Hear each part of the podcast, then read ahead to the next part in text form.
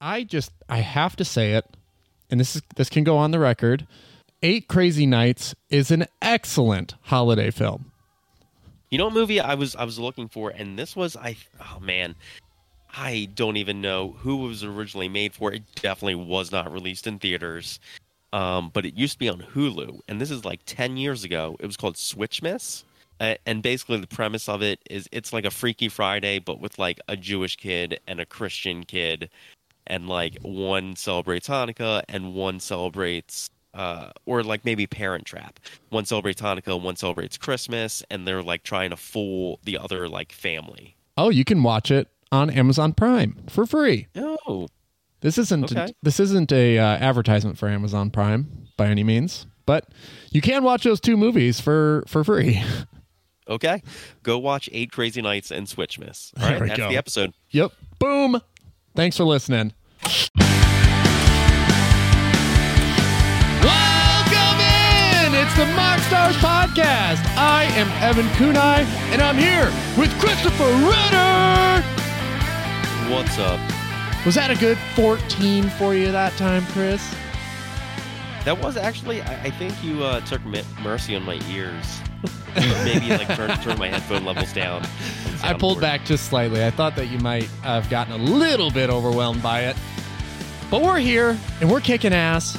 And if you would like to support the show, you can do so by finding us on YouTube, thumbs up, like, you know, all that jazz. Uh, subscribe, make sure you hit that bell for notifications. You can find us on all major podcasting platforms. Uh, give us five stars, make us look really cool, and help new people find the show. You can join our Discord community server where we're always popping off and we're having a lot of discussion about uh, this new sort of format within Commander. Uh, Commander Contained, which is uh, actually generating quite a buzz, and we saw some really great deck lists already pop up on that channel. If you would like to support the show even further, you can go do so on Patreon by becoming a supporter, subscribing to that Dr. Pepper tier, the Pepperhead tier, where your name turns Dr. Pepper red in our Discord server. You get access to two exclusive channels the Shower Thoughts channel and the Dr. Pepper channel, where the entire lore of Dr. Pepper is posted. And a huge shout out to all of our patrons who have been supporting the show so far. You know who you are. Thank you so much. That being said, we're going to start the show with with one pre-game action. And that action is no actions. We've been relieved to not have to see uh, any magic product in the past week. It's been We're nice. taking a breather. Yeah, it's been nice. I like I've been able to. I, I think ignores the most recent secret layer drop. Right? Did we talk Yeah. about that last week? Yeah, we t- we covered all that, and I mean, I think we were all that is the excited. most recent thing in Magic. I think. Yeah, and I'm excited for it. I like. I'm excited that the secret layer looks nice. It like products that I would usually partake in. The big thing is I can play arena without like this looming thought that there is something on the horizon, so I can actually enjoy the cards uh, without really like thinking, oh yeah, these will be out of you know these won't be relevant beyond this. But it, it's actually been a lot of fun to like sit there and uh, play limited or draft on arena and, and truly enjoy it. So um, yeah, it's funny how products uh, fatigue affects you. Like like I, I really don't see much on the horizon. I, I guess until the new year starts, then I'll start thinking about it. But I don't think there's any spoilers coming either the, for the rest of the year. It's kind of nice. No, because what's the next set? The next set is Khans Remastered, and that's just an arena exclusive, and that's not any new stuff, right? Right. Just cards. And if, if you're uh, playing Arena a lot, you're probably going to be thinking about how to incorporate those into any of your like historic decks, but nothing that's really going to affect you. I actually wouldn't mind drafting that. That'd be a really cool draft um, on Arena. So Was that a fun block? I, I sort of missed that one. Well, it was like where they had like three colors and fetch lands were a thing. So this is something where we're that actually is big news for Arena. They're introducing fetch lands to Arena. So we'll be uh, probably seeing some historic decks start to pop off a little bit quicker than they used to. And uh, yeah, I'd say there was a fun a fun set to draft. There's just a lot going on. You get those uh, shards. So like uh, three color combinations that were really kind of in the same way that New Capenna was fun. This is also that, but um, before they had treasures. Yeah, Okay. Well, maybe we'll draft. We'll you know do a little draft. yeah, and you get to play with like Actually, no, it's on arena only. So I will not be doing any drafting of Khans. you're staying far away Arena. from arena. yeah. I've just been dabbling lately, so uh, it's nice to dip my toes, and maybe I'll dip my toes a little bit in that. Um, but What have you been doing 2024, on arena. Like, uh, what's your format? my format is either historic brawl, where I play literally one deck, and that's Halana and Alena, uh, Mhm. or I draft uh, from the new set or whatever they have on Quick Draft, and they had Dominaria United on Quick Draft this past week, so I got to you know sort of dive back into that and do the whole domain thing, which was fun. I did a few different decks that uh, were just really widely varied, and you get to pull some like decent rares from it, and um, it's usually not hard to get like five or six wins. And then I did, I paid up and I did a premier uh, Ixalan draft just the other day, and I got my face stomped in just by uh, uh, some of the uh, God. What is the what is the mechanic or permanence go to your graveyard? Descend, Jesus. Oh, Descend. We love Descend, don't yeah. Yes. Which Uh, version of Descend it was- interacting with? I didn't get punched with like the the fathomless descents. Not none of that. Mhm. Just uh, the overall grinding value of Descend. So in draft, it's not too bad. And and then I got stomped by the the endless one or whatever the eight eight. That's uh, for two mana. Oh, yeah. Yeah, that was fun to see. I hadn't seen that happen yet, but it happened to me. So yeah, that's what I've been doing. Um, That's cool. yeah. So it's great to take a deep breath, and I hope that all of you listeners out there are also able to sort of breathe in and relax, sort of enjoy this moment, uh, because we're gonna take a trip back in time through 2023. I don't know if you realized it, but it is December 1st. It is the end of the year, so we, the MoxStars, Chris and I, are reflecting on the top 10 cards for CDH from 2023. So, to get started, Chris, what should we start off with? Number number 10, I think we both agreed on this because it has a lot of potential and we don't Yeah, quite well, know I- where it's I going. mean, I It's think new. when we started talking about this topic, we found out there was more than 10 cards this year that were actually pretty relevant to CDH. Uh, do you want to talk about the honorable mentions? oh, yeah, I got out of the way. I got ahead of myself. I was just so excited to get into it. Yeah. So, our honorable mentions we have cards that are just either fringe commanders or have potential that can, like, really uh, step up into their own, but uh, mostly just legendary creatures that uh, we saw somewhat at tournament or um, had a lot of hype behind them. So, first, Yeah, you're you're seeing the list pop up. You're seeing results with the list. Um, Mm-hmm. You know, just not clear yet if it's the honeymoon period with the commander, or like people are trying it, um, or if it actually has legs and people are going to keep playing it. and this if is it actually has impact, you know. this is that product fatigue. Like we we saw all these cards come out this year, and we're like, bro, whoa, you know, a new card. Oh, there's another new card, and then you just you move right past these things. It felt like so. The first card on honorable mentions is Shalai and Hallar. While this card feels like it came out a long time ago, it wasn't that long ago. It was less than six months. So it's a card that feels old and stale because uh, we've seen so You- much product this year. Plenty of playtesting with it personally, I yeah, I did, and I felt like it was a fresh uh, deck that you know. Obviously, after you figure it out, if you know where to stick your fingers in, a lot of people can, and they do. But uh, I thought it was explosive. There were definitely times when I was able to steal the game out from under people's noses. And uh, if you're unfamiliar with Shalai and Hallar, it is an infinite damage outlet with either uh, the Red Terror or with Heliod's Sun Crowned. It is a flying vigilant 3 3 that says whenever you put a plus one plus one counter on a creature you control, deal one damage to target opponent. So uh, with the Red Terror, you go infinite because Shalai and Hallar is going to deal that one damage. It is a red source. You put a plus one plus one counter on the Red Terror, and blah blah blah blah blah blah blah blah blah. It's really um, the deck focuses around the two card combos with either one of those. And I built it in a way that was more Enchantress focused so that the Heliod combo wouldn't feel like I was just like shoving it in there. It had it had purpose, just um, also along with the strategy of the deck. So um, yeah, al- along those same uh, lines, there's another commander uh, who is not a combo in in the command zone, but is you know an enabler for a stack strategy, uh, which is Ellivere the Wild Court, um, which was in Wilds of Eldraine. Uh, and I've seen some deck lists uh, with her, uh, and just really interesting. Like, there's lots of really good hate bears in uh, Selesnya colors, green and white. Uh, and I don't, you know, I haven't seen enough to think that the deck is there yet.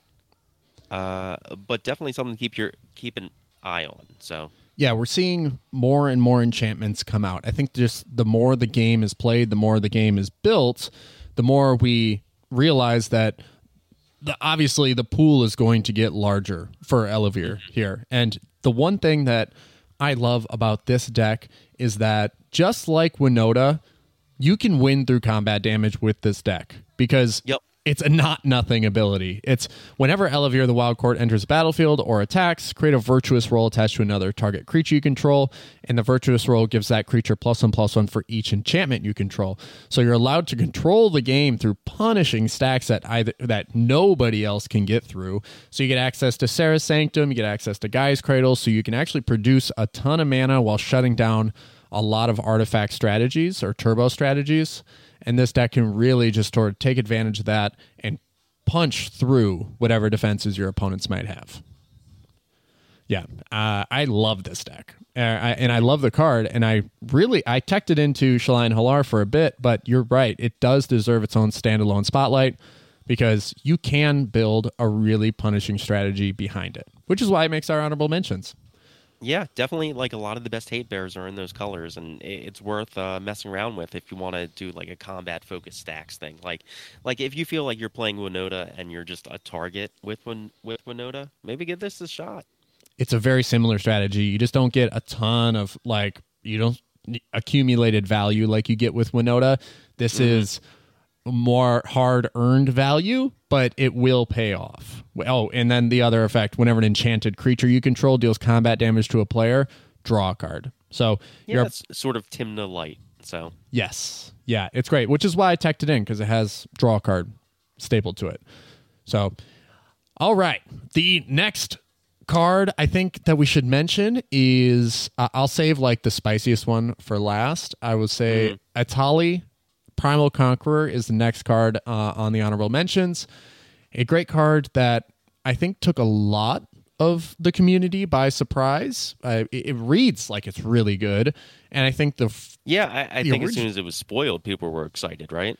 Yeah, and uh, uh, there might have been too much focus put on the whole like pay nine mana to flip it into a Blightsteel Colossus type deal, where it's like, no, that doesn't because it says it takes nine mana doesn't mean it's a bad card. The first effect is what you want. Enters the battlefield, and you just get to cast the first thing you see off the top of everybody's library, and it's not. It's you reveal until you hit a non-land, which Yep. creates some really interesting combos. Uh, Etali itself can be a commander where you just go with food chain and you go wild. You play everyone's decks. But then you can also use it in polymorph strategies. Jordan was talking about it with a Paco build using divergent transformations, where you just exile Paco and Halden with divergent transformations, and you reveal uh, Etali and uh, Displacer Kitten. And they're the only two creatures in your library, which means that every spell that you reveal out of your library through the Etali ability is a non-creature spell which triggers kitten which means you get to flicker Etali and you infinitely cast everybody's libraries you pick up your whole library and then you just play Thassa's Oracle and win the game so uh, kind of a cool or you have uh, you know like Lab Man. well you can't have Labman or ah god that's Oracle you I mean, play something else the 99 of of you know of many more decks, not just the commander. So Yeah. you you possibly can have Lab Man. Yeah, potentially. So it's a really cool card. lab man. You don't even have to be playing blue. It was absolutely shocking to see that it was twenty five dollars. Like when I was looking at the price yesterday, I was like, "How?" But then it's also like super heavily played in standard. Uh, I, I just yeah, and not that card. Uh, not a lot of uh, that set was opened. You know. Yeah, and I I wish I had one. I wish I'd bought them when they were like speculated at less than five dollars. Because it, it is a really good card. Uh, the next one, I will say this is a deck that uh, is a commander for a deck that I think has potential in the future. And if it wasn't for uh, a couple of people at the last tournament, I know um, John was one of the people advocating for it, but uh, it is Nissa Resurgent Animist. It is two and a green uh, legendary creature, and it has a landfall ability that just sort of like made me th- think really hard and i had to like w- i was wondering how this combo's off but it's whenever a land enters the battlefield under your control add one mana of any color then if this is the second time this ability has resolved this turn reveal cards from the top of your library and to reveal an elf or elemental card. Put that card into your hand and the rest on the bottom of your library in a random order. So uh, it's it doesn't stop there you know like where um, four color omnath stops after like the third ability uh, or the fourth ability whatever one. Um, this you still get one mana of any color, but then it allows you to keep going so that you can uh, you only have like three creatures in the entire library, and they're both uh, either an elf or an elemental, and it's just combo pieces. So you play one a pseudo polymorph uh, type thing. yeah, yeah. It's a mono green polymorph or a fetch land polymorphs for you. So kind of crazy. Uh, I- I think it has potential. It can definitely catch you off guard. It definitely caught me off guard and won on like turn three. So uh, yeah, really cool, really cool deck. I was happy to play against it and just sort of like see what kind of like crazy, wacky strategies people are pulling off with it. It's another card. Yeah, no, you you uh, you surprised me with this one. I'm gonna have to look this up after the episode. Yeah, and it's used in standard right now. It's being used in a few other formats because uh, it is a twenty-eight dollar card. Just like Oh, yeah, okay. yeah. Um, and the last card in our honorable mentions, Ob Nixilis, Captive Kingpin. I know. Yeah, uh, sort of. I, I think maybe the opposite situation where when it was spoiled, people thought it had potential, and you saw it being played a bit, and it seems to have like died off a little bit. So, I- do do you think that it still has legs? I watched it have the Christmas Land hand, and Okay. my second round of uh, the the last tournament we played in, I watched the guy have just like the perfect hand and turn two Wheel of Fortune and had a Kederekt Parasite out. So they they turn one to Ob with a Kederekt Parasite, and then. For the next, you know, that went all the way around the table, and then turn two gets to them, and they've revealed like a mana crypt and a and a mana vault out of the three cards they got, and then they went ahead and cast a wheel of fortune. They get to see twenty eight more cards because the Kederekt Parasite, and um, that was the game. It ended turn two. I didn't even get a second turn. So, can the deck be explosive? Absolutely. It is honestly one of the crazier things that I've ever seen. There's a lot of cards out there that support uh, this concept of just being able to do one damage or for an opponent losing exactly one life. And I don't know if it has potential to be that like monster at the table all of the time. It is something that you have to respect, obviously, but I think that if you use your piece of removal on Ob Nixilis, the the instant it comes out or the instant that they declare an attack, like you're making the right decision pretty much every single time. It's something that is easy to disassemble because they don't have much counter magic or interactive magic to like battle removal essentially. So mm-hmm. that is that's my point of view on it. I've seen it be its absolute best. I've also seen it be its absolute worst where it just gets like it just sits there and sputters and you're like, "Oh, this deck's supposed to be so good. It has potential." So however however you view it, I think the hype really set this card off on uh, a like it, it really raised the bar for it and so we had high expectations whenever you sat across from it on the table A lot of Mhm. people were talking on spell table like, "Hey, you know, I just lost Ob Nixilis on like turn 2 or turn 3. It really sucked. It was so good." But it turns out that you really only get that game maybe like 20 or 30% of the time, which is still Got high, but um yeah, it's yeah, still a pretty rare thing. Cool. Well, I guess with that, do we talk about the actual top 10? I think so. Okay, let's do it. Number 10. I think we both agreed on this one because it's new. We haven't quite seen it yet. Um, Dauntless Dismantler at number Yeah, 10. This is just like uh, I, I feel like a, a scout, and I'm scouting a high school player that's like going to be a five tool player in the major leagues. Like Yeah. I just know this is going to work out. Yeah, this is one that I think everyone has speculated pretty high on. I didn't even see it like in the set until after the set release. Didn't see it at like pre-release. Didn't even see it in the spoilers. But then someone was like, "Have you seen Dauntless Dismantler? I think you need to take a look." And for one, one in a white, it's crazy. It's a great card. It, it's what a one four or a two four. It's a one four. Yeah. So one four. Dauntless Dismantler, a 1 4 human artificer. So Winota gets even better, right? Artifacts mm. your opponent's control enter the battlefield tapped. You can pay X, X, and a white, sacrifice Dauntless Dismantler, destroy each artifact with mana value X. Stop. Yeah, it's crazy because usually they put activate only as a sorcery. After that, mm-hmm. like la- lately, that was has been their tendency. Yeah, but no, no restriction there. Like, yeah, this is just like every line of text is good on this card. Like, nothing about it is explosive, but like everything adding, like the creature typing, the power and toughness is good.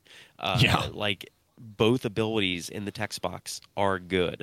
Like, you know, just everything about this card is is it's great.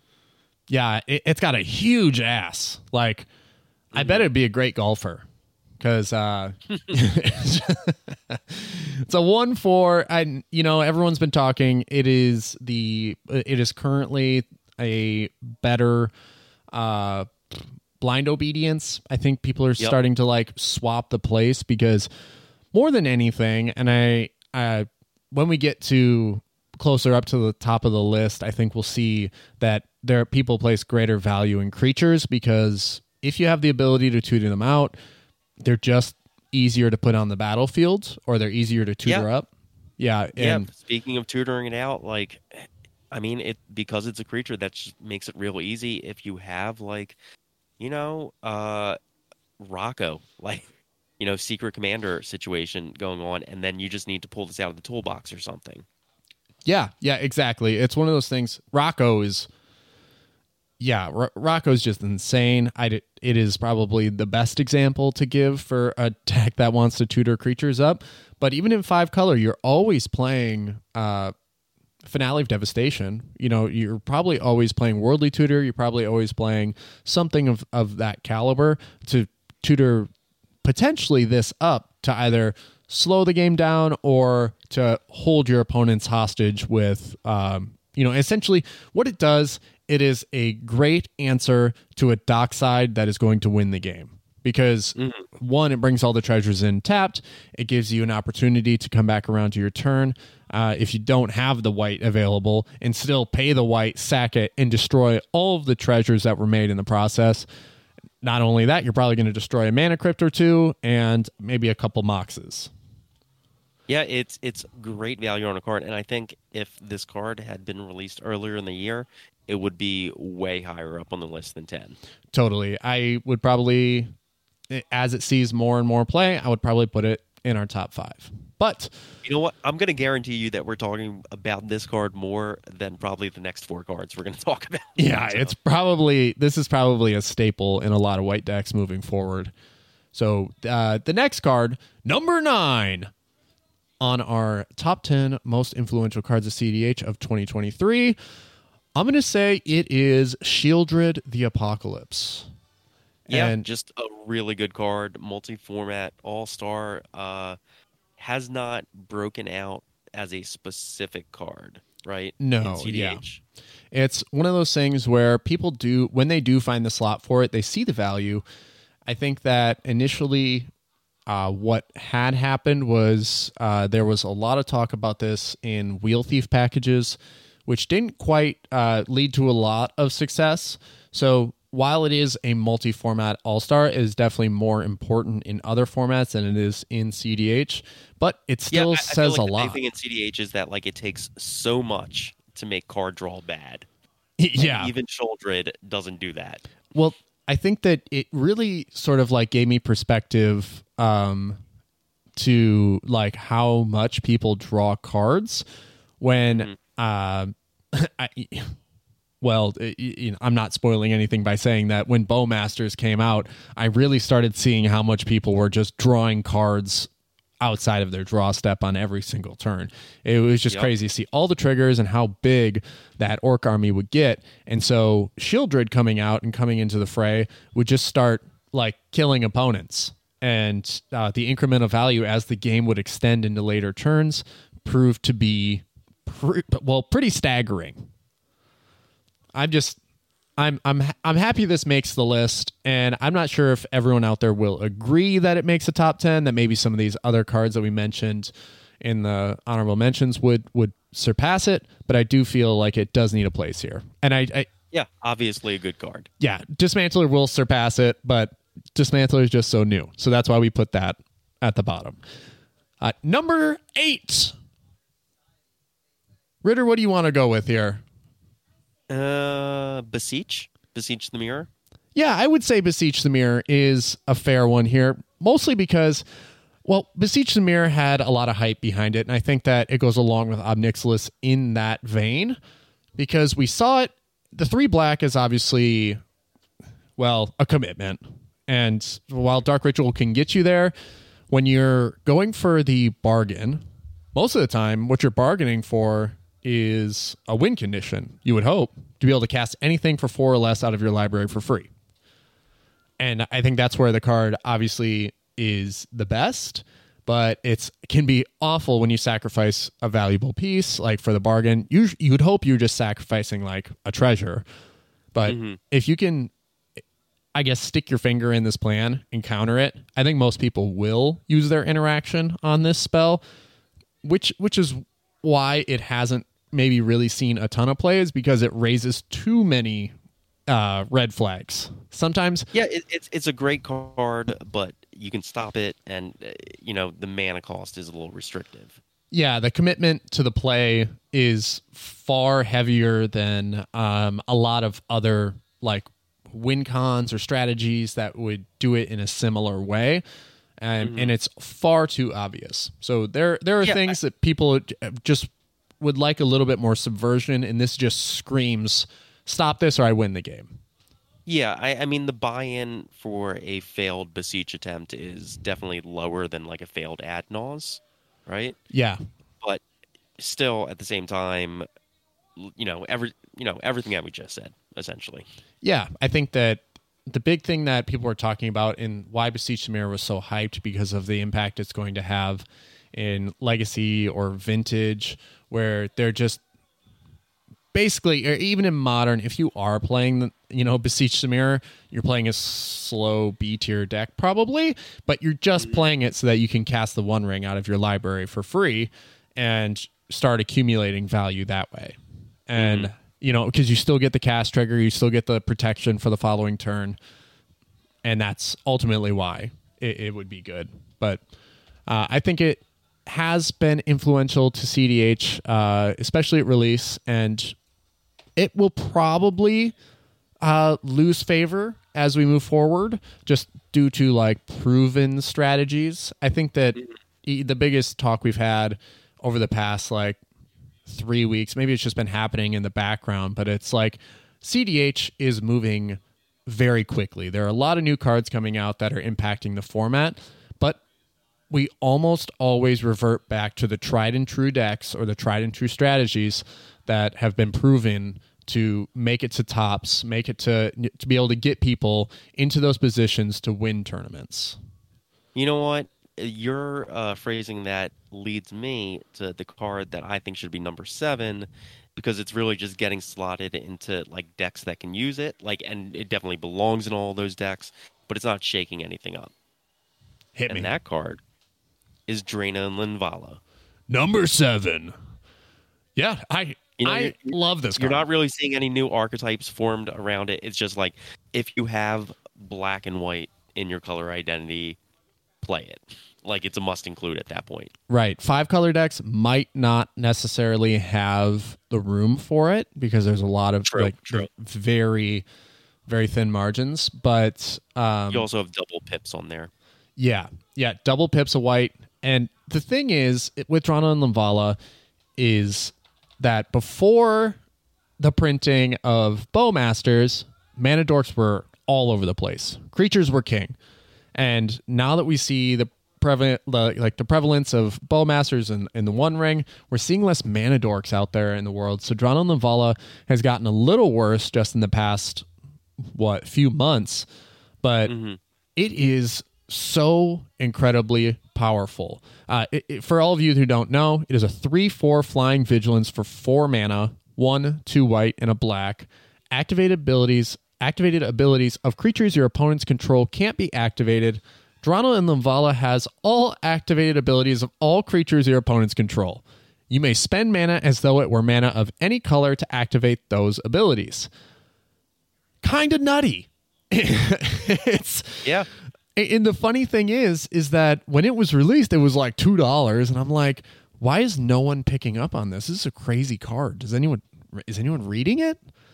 And for a while, it was upsetting the balance of uh, CDH. It would, it would just start popping up and stealing people's Thrasios activations or Well, I mean, whatever. there's just so much relevant text on that card. Like, Yeah. It, j- it was good in every scenario.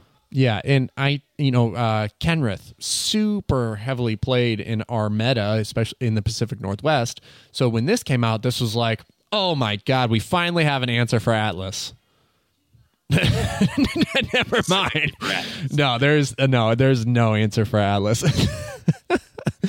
so it's uh, yeah, it's it's an amazing card. That's ultimately why I like over all of the other legendary creatures that we we push down to the honorable mentions.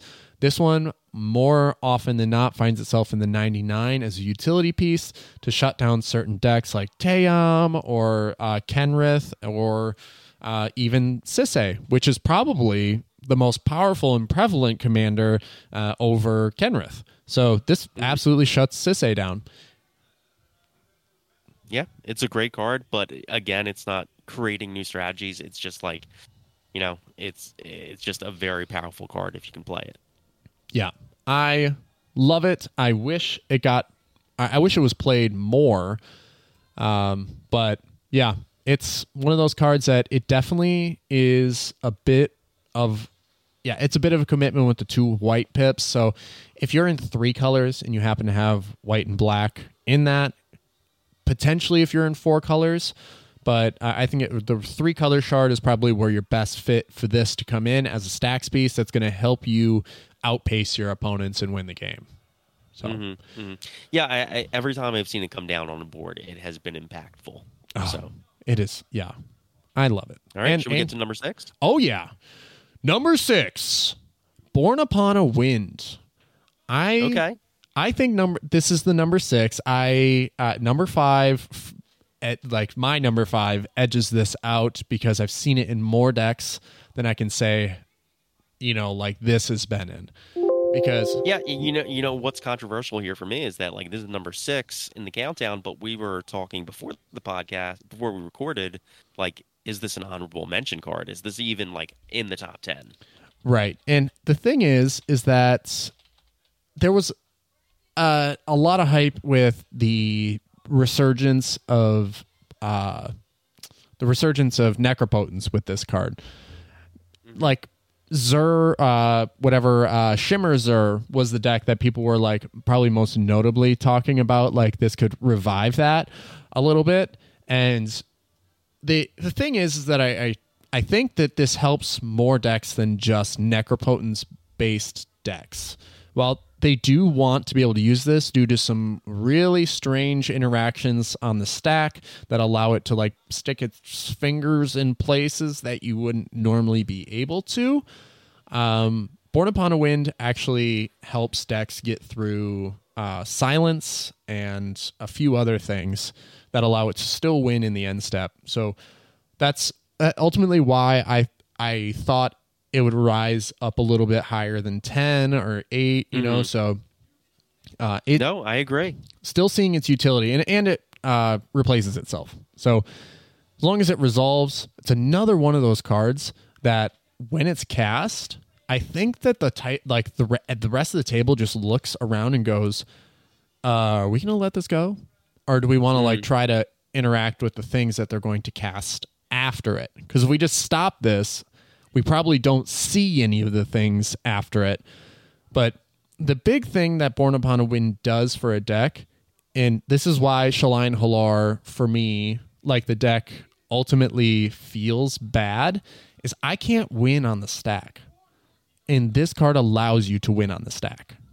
Yeah, I I mean that's the way to be, right? In CDH, that's either winning on the stack or I mean, that's the best way to be, right? Winning after everyone has burned all of their interaction on someone else and being able to sneak in there and grab the win. Yeah, I think that's just what the best decks do. It's what the best players do, and it's what uh, the most resilient decks are able to do. So um, that's yeah, that's that's my reasoning for it. I even though I've made a great case for it, I do think that number five surpasses it. Well, what is number five? Do I agree or disagree? Number five, Agatha's Vile Cauldron. Do you agree? Ooh, I, no, I'm more uh, flummoxed. Or because here's the thing, it, it's a good card. Like I know it's definitely a multi-format all-star based on the price list, even though I haven't researched that. Uh, but I just I just haven't seen it enough. Like I know it's good intuitively. Uh, I don't know how to weigh its value versus Born Upon a Wind. Uh, I think for Agatha's Vile Cauldron, I believe this card has like just like the recurring value of being able to interact with the graveyard in a way that can be meaningful. So, um, we while we talked about Drana and Linvala having the ability to steal activated abilities, this has that flexibility. Oddly enough, um, by stealing creatures from graveyards and then giving whatever creature you control with a plus one plus one counter the activated abilities of those creatures. So uh, it for all you out there, if you're not familiar, it's tap exile target card from a graveyard. Whenever a creature card is exiled this way, put a plus one plus one counter on target creature you control. You may spend mana as though it were any mana of any color to activate abilities of creatures you control. Creatures you control with plus one plus one counters on them have all activated abilities of all creatures exiled with Agatha's Soul Cauldron. So the big thing here is that while dorks are sort of on their way out or have been suppressed in the format, there are certain dorks that, well, haven't been. So uh, Delighted Halfling being one of them, which we. I, I think uh, we might have missed one here. Delighted yeah, Halfling's I, also I don't know. a great I'm card. looking at the list again, I think maybe we messed up the count, but maybe we can include it. Yeah. Okay. Delighted halfling fits right in at five and a half. Um, Yeah, this uh, so can steal that ability. and a. Yeah, and then uh, oh, five and a halfling. You rascal. Um, the other thing is that uh, Deathrite Shaman is another mana dork that is sort of uh, floating around that is starting to have more influence. That I'm seeing it yeah, in more yeah, I'm seeing it in more lists because it doesn't die to the bowmaster, and uh, it is oftentimes just um, it, it it hides, it flies under the radar in a way because it requires a certain level of like commitment to activate the other two abilities. And if there's not any lands in the graveyards, then it's like, oh well, I guess you have nothing to really chew on to generate mana. But um, this, just like the amount of times that I've seen this exile one of those two or exile something else of the sort, steal that activated ability. Um, the big thing for this card here and its flexibility is that it contributes and makes one of the best cards or one of the best decks in the format even better, and that is Shal- uh, not uh, not Shalai. Uh, it is Sisay, uh, the five color Sisay, right? Um, by making it so that you can put a plus one plus one counter on Sisay, you increase the scope of what it's able to tutor for, and then you can mm-hmm. also spend any mana as though mana as though it were any color to activate the ability. So it turns a mana vault or a mana crypt basically into five color tappy, whoozy, whatsy, whatever to be able to tutor your deck for anything. So Yeah. No, it's a hot card. it's really great for just interacting with because it's not just like tap exile target creature card from a graveyard. It's tap exile any card. And what it's done is sort of like this is seeing people are finding a reason to put it into multiple decks uh, just because like Tymna wants it for just the plus one plus one counter on Tymna is enough usually to like get through or get past most creatures. That makes Tymna less fragile less uh, subject to bowmasters uh, because otherwise you just snipe Tymna with a bowmaster and that whole strategy is just out of there and uh, this this like goes in there puts a plus one plus one counter on it even though you're not activating any abilities you likely uh, you are still interacting with other people's graveyards while still stimulating your strategy to swing at your opponents and draw cards Yeah. No, it's a great card. Uh, what's number four? number four Elesh Norn mother of machines uh, yes. Yeah, I think this one fits right in here. I'm so sorry to Delighted Halfling, um, but Elesh Norn does ha- and has had a greater effect on the CDH scene uh, than uh, any of the cards we've talked about before it. It is wonderful. I absolutely love this card. Yeah, I you know, like I was saying, like like Drana and Linvala, it's one of those cards where you see it in the 99 a lot, and every time it comes down, it is so impactful to the board state in terms of like, you know, what lines of play are now going to be available. Right. Uh, double ETBs. As we've talked about in the past, the thing with, uh, well, the thing with creatures is that there isn't a whole lot of interaction for them. So now, like, the best the best card in all of CDH is a creature with an ETB on it. So I think that has already like um, stimulated the imagination of all players out there. What if I had Elesh Norn Mother Machines on the battlefield at the same time that I played a Dockside? hmm So that is like obviously the best case scenario. But on the other side of it, it also has vigilance and it turns off all of your opponent's ETB effects. Yep. Yeah, I, I mean, we've talked, I, I think, ad nauseum, like about like how good ETBs are. Yeah. like it's it you know and how difficult is it it is to interact with it and and stuff like that um you know speaking of a card we forgot to mention that should have gotten an honorable mention uh which is what is it Tishana's Tidebinder Wonderful. Really great card. Yeah. Yeah, you're probably uh, right. Put that one in the mentions. Put that one in the mentions where it, it's just you know uh, I'm just raising the point where like ETBs are just super super powerful, and so if you can double yours and turn off your opponents for you know, it, it, it's gonna it does nutty things. yeah being able to counter i mean I, it does with the with the tide binder like thinking on that like uh, wavelength with Elesh Norn is just like well you get two triggers there so you basically get to guarantee the boom boom of uh Elesh Norn you get to counter whatever ability is being triggered uh, the reason the tide binder should get a mention is more than anything it does stop triggered uh, abilities and activated abilities but um it also stops channeling of certain lands. So if you didn't know that, yeah, it which also is stops. super narrow. It, it Yes. is so hard to interact with channeling. And they're some of the most played lands uh, in any list. Like you, I think every list that has green has a Boseiju. Every list that has blue has an Otawara. So Yep. Yep. Uh, very yeah, very thin uh, but popular strategy that not a lot of people are. There's not really any way to interact with. Um, but Yeah, and before we get to number three, I, one other thing I want to mention about Elesh Norn is that uh, relevant in combat. Every Yes. time she comes down, she is relevant in combat somehow. Like just uh, great stats on there. Yeah, I can't tell you how many times that I've just confidently swung in, not really had to worry eh, about it at all. For four and a white, it is so efficiently costed for the ability that is for for just like a lot of the cards that we play in CDH, people would just like not be able to justify five mana, but you justify the five mana here. If you're like fully committed to the to the mommy line here or to having mommy in your deck, you're committed to like spending that five mana because you know how much the game is going to warp around it. Mm-hmm. And it's just yeah, it's really an amazing card. I've played it a few times in like in my lists, and it just takes over. It just stops everybody from going crazy with dockside loops, which is just like we've said, one of the more efficient ways to win the game.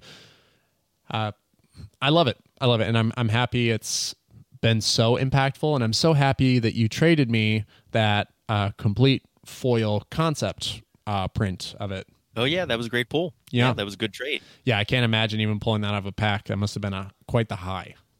I was pretty excited. Yeah, nice. Number Uh, three, Number three. Atraxa Grand Unifier. This is a great card, and Yeah, yeah I would say probably the breakout uh, commander of the past year. Totally, totally. Yes. Um, it is one of those cards that I think when it was, it had the reverse effect I, of Ob- Obnixilus as well. I think when it was spoiled, everyone went, "Oh, big deal, seven mana."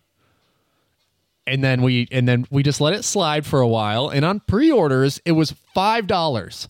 It was five dollars to get Atraxa on pre-order from Card Kingdom and I wish I'd pulled the trigger and bought eight because it is one of the most powerful and influential cards in multiple formats. A great reanimation target in standard and modern and pioneer and Legacy. and legacy. And in CDH, it has become just one of the most popular commanders for any strategy that you really want to enact. As long as it hits the battlefield, you're going to see so many cards, and you're going to well, It's got essentially. one of those. Uh, it's got one of those ETBs we've been talking about. Ooh, one of those. Imagine if you're playing Elesh Norn in that deck, because getting to see 20 cards potentially draw. I don't think you're probably playing all 10 permanent types or card types, but uh, I think the fewest I've ever seen Atraxa put into somebody's hand is three cards. And it's a pretty good selection. When you're in CDH, you get a pretty great selection of cards off the top 10. hmm Yeah, you almost never whiff. Yeah, I mean there is definitely the the potential to whiff, hmm uh, and I've seen it maybe once where it was still like they got like a force negation and some interaction off of it, but they just didn't see the piece that they wanted. hmm Um, it's such a powerful and impactful thing, and the thing is, is that it's not too bad in stats either. It's a seven-seven flying death touch vigilance lifelink creature. So once it hits the battlefield, I think a lot of people have just come under the impression that you only need one trigger to really set, set yourself up for success. Food chain was the obvious strategy once it came out. Everyone was talking about how you can uh, basically just flicker it infinitely, pick up your entire library, and win through some sort of Thassa's Oracle line. But, and you know, that's a great thing is that it being four colors contributes, you know, black and blue, so you can play Demonic Consultation, Thassa's Oracle, and win in a multitude of other ways, which is why it was a competitive deck or is a, is a competitive deck even to this day. But I've seen it win through like planeswalker lines, through flicker like flicker effects and stuff like that too. It just has it's so flexible and, and dependent on the player on on the pilot to really see it through. Yeah, it, it it really justifies its CMC. Totally. I you know I would think that was the big concern was that everyone was like in, in 60 card formats the CMC probably meant nothing to a lot of speculators and in s mm-hmm. Commander we all thought oh man that's a huge commitment four colors to cast it too but nah Turns out it's worth it. The buy-in is worth it. yeah to see just to see 10 cards because it just limits mm-hmm. what it does is if you are so well versed in your deck construction seeing those 10 cards eliminates what the possibilities of the next 10 cards like could be it just like it sh- in your mind shrinks the scope of what uh, you could potentially rip off the top or the next 10 cards that you reveal through some other like ETB if you ephemerate type affect it, you know, cloud shift it. Evan, speaking of seeing a lot of cards, that brings us to our number one and number two. Yeah. And I'm going to suggest something controversial, like because we've talked about both these cards so much that Mm-hmm. we really don't need to go in depth. I, I think we can just say what the in what the ranking is, which one is number one, and which one is number two, And then we and and ex- explain it. You know, We just end the they are on their face such powerful cards, and we've talked about them so much. Yeah, no, it, it goes without saying that uh, these are cards that we've definitely talked about ad nauseum. And so, number two, what is our consensus, Ritter? Did we say we said one ring was number two, right? Yes, I Yeah. I believe that it is the One Ring is the number two most impactful card to CDH in 2023. Cool. And that makes number one. Orcish Bowmasters, Yeah. and I knew it. Definitely impactful. Yeah. I knew it. I I knew it. I called it out. I uh, well, at least I said it should have been banned. But Well, well, okay. So why is that number one over the One Ring? you know, and to sort of justify the argument, I know that a lot of people are going to say that the One Ring is more impactful because it fits into more uh, deck lists. Um, you know, like it, it can fit into any deck, and it does go into every single deck because the card draw is just off the chain. It outpaces Rhystic Study. It outpaces a lot of different card draw mechanics, and I mm-hmm. and it gives you protection until your following turn. So you get to go through three other players' turns before coming back to your own, and protection all the way through. It's amazing. The card is wonderful. It's absolutely bonkers. But the thing is, is that Orcish Bowmasters has literally suppressed another card type from being viable. And that we've talked about it a few times. It is like mana dorks have been suppressed by Bowmasters. Certain decks, certain strategies have just been absolutely suppressed. And there are combo lines. There are so many ways to flicker this, bounce it. Like we talked about, there's so many like outside of you know first card in your draw step like draw triggers that happen just all of the time we realize as cdh players that we need to be drawing more than one card in a turn cycle in order to win games. Yeah, like, and the thing about Bowmasters is that it punishes the most powerful thing to do in the game, which is drawing cards, yep. And it punishes it in like a powerful way that you can abuse. Yeah, whether you're throwing a damage at their face or at their creatures, at their planeswalkers, whatever, the fact that it allows you to deal damage to any target is another reason why it's so amazing. Now, I said in order to balance this card, you know, properly in testing, it uh, you could either take away the flash or you could take away the ETB. But it has both, so you're able to cast it at instant speed on a on a draw trigger and then when it enters the battlefield, you get to snipe something too. So it's why Tymna is uh, well, while Blue Farm is still a deck that comes up and, or is still very competitive and is still top fouring and is so resilient and will probably never fall out of contention for uh, a top the top table ever.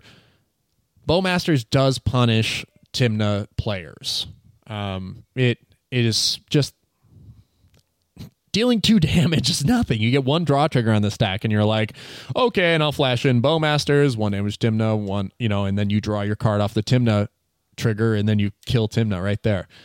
It's just, um, it's unbelievable. It really is. It, it offers in mono, in black, it offers control.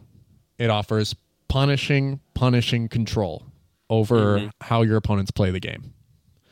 Not only that, it spawns an orc army that gets bigger for every single draw trigger. And I thought it was like this is where I was just like, really? And it spawns an additional like creature for two mana. You get uh, essentially two two, um, or two power on the battlefield until it becomes a 21 or 21 or 22 22 and then it's really punishing your life total or pressuring you and forcing you to block with creatures that you are saving for your own strategy you know you don't in your deck list, every card matters. And if you have to throw Atraxa in front of this orc army, it's not going to feel good, right? So it's it's one of those things where it can get out of control fast. We know there's wheels in the format. The thing is, is that I think that wheels have seen a downplay. People haven't been playing them as much because of Bowmasters. Where initially, while people were testing the card in the early days of its release, wheels went through the roof. People were like, "Oh, I can deal 21 damage." Like, yeah, I'm going to do that. But I feel like Wheel of Fortune is seeing less and less play. Same with Windfall, and I would say Windfall more than Wheel of Fortune is being Windfall is being played more than Wheel of Fortune now. So it's really is um, the most influential because it has suppressed certain strategies and also changes how people play around it. Once it appears, um, I mean, obviously, the second the second bowmaster wins. So you play a bowmaster, and then somebody goes, "Well, I'll flash in a bowmaster, kill your bowmaster, and now I get all the triggers." So, I, I, yeah, in modern, it's also a monster. It's probably the most heavily played card in modern, um, and I just don't see a world where this isn't uh, an auto include in any deck that's playing black. Yeah, Bowmasters is like a dockside level card. Yes. Like it's that good. Yeah, that is the best way to put it. It is the current it is it is the black uh version of Dockside if there ever was one.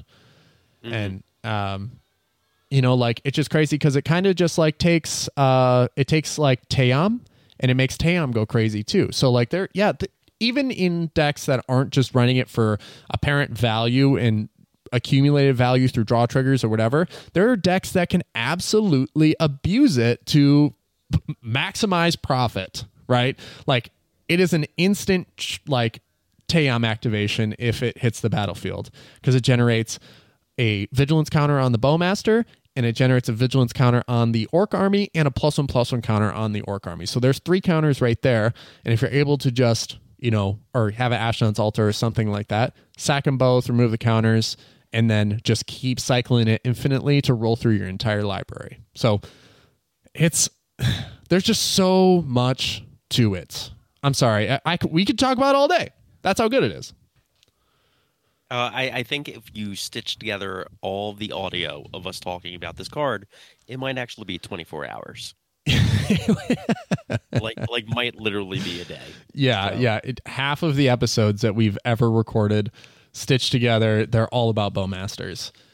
Uh, it, it at least when it was announced, you know, ever since it was announced, there was just that like, you know, this is really going to change things, and it did. Even And the one, did. even the one ring, we thought, man, this is really, you know, after release, we were really like, man, this is going to change things. Everyone's playing this card, so, um, yeah, All right, man. I think that's 10. How do you think we did feel? Yeah, how do you feel about that? I, I feel good. Like, you know, uh, like I was saying before we started recording, like, uh, when you pitched this topic to me and you were like top 10 for the year, and, you know, we have been talking a lot about how, like, you know, uh, not super excited lately about the game. Mm-hmm. Uh, but it was easy to come up with, you know, 15 cards off the dome. And we didn't even talk about any anything from the Doctor Who set. And there's like good stuff there. Totally stuff that I think the thing about it is with this like product overload, we're going to be digging through this stuff in years, right?